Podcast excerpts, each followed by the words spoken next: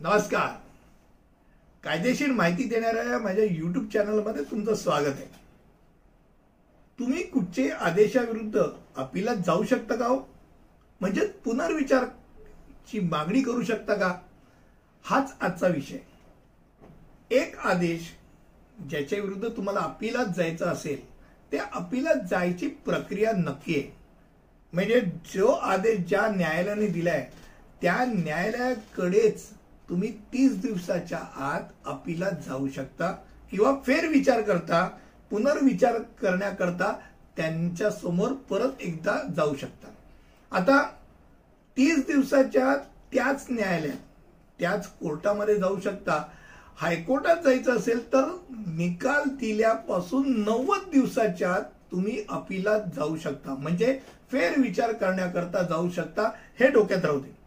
आता कुठचाही निर्णय दिला तर त्याचा फेरविचार किंवा अपील जे आपण म्हणतो तो अपील जाण्याकरता वेगवेगळी प्रकारची कारणं असतात. आता बऱ्याच वेळेला कारणं आपण विचार करत असताना नुसतं सिव्हिल मॅटरच नाही. म्हणजे सिव्हिल मॅटर असेल आपराधिक म्हणजे फौजदारी निकाल असेल कुठच्याही प्रकारची कारवाई झाली तर त्या कारवाई विरुद्ध उच्च न्यायालयात तुम्ही जाऊ शकता. यात एक महत्वाची गोष्ट शंभर टक्के तुमच्या डोक्यात राहू दे की ज्या वेळेला तुम्ही कोर्टासमोर एक गोष्ट आणता की महत्त्वपूर्ण यात प्रश्न आहे. जो कायदेशीर स्वरूपातील एक महत्त्वपूर्ण प्रश्न आहे किंवा घटनात्मकरित्या काहीतरी एक दोष आढळतोय त्यावेळेला तुम्ही शंभर टक्के हायकोर्टासमोर जाऊ शकता. हे डोक्यात राहू दे. अपिलाची एक प्रक्रिया आहे.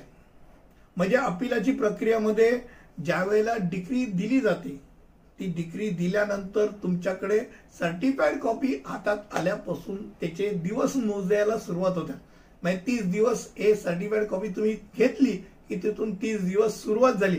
आता सुनवाई जी असते ती सुनवाई त्याच्या वेगवेगळ्या प्रकारचे टप्पे असतात.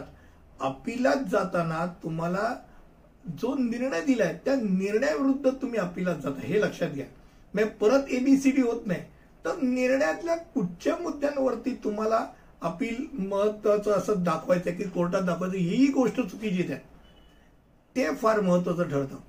आता अपील मध्ये जर विचार करायचा झाला तर दोन प्रकार असतात. एक म्हणजे प्रथम अपील आणि द्वितीय अपील. म्हणजे नुसतं प्रथम अपीलच नाही. तर कधी कधी तुम्ही त्याच्या विरुद्ध पण जाऊन द्वितीय अपील पण जाऊ शकता. आता या अपिलात जाण्याकरता तीन महत्वाची कारणं तुम्हाला सांगतो. आणि मग आजचा अपिलाचा भाग आपण इथे संपवतो. अपिलाची तीन महत्वाची कारणं कुठची? तर पहिली गोष्ट म्हणजे तुमचा जो वकील तुम्ही नेमलाय त्यांनी अप्रभावीरित्या तुमची मांडणी केली असेल. कोर्टामध्ये तुमची बाजूच नीट मांडली गेली ते तो असहाय्य होता. त्याला बाजू मांडता आली नाही. हा एक भाग असू शकतो. क्रमांक दोन महत्त्वाचे मुद्देच राहून गेले. म्हणजे जो तुमची जी केस आहे त्या केसमधले महत्त्वाच्या काही गोष्टी ज्या बाबी समोर यायला पाहिजे होत्या त्याच राहून गेल्या. आणि क्रमांक तीन सामान्यरित्या जो निकाल दिला गेला न्यायालयाने त्यामध्ये काही त्रुटी दिसत आहेत त्या त्रुटी तुम्ही अपिलात समोर आणू शकता. या तीन गोष्टी वरती तुम्ही अपिलात शंभर टक्के जाऊ शकतात. हायकोर्टाच्या आदेशावरती सुप्रीम कोर्टात जाऊ शकता.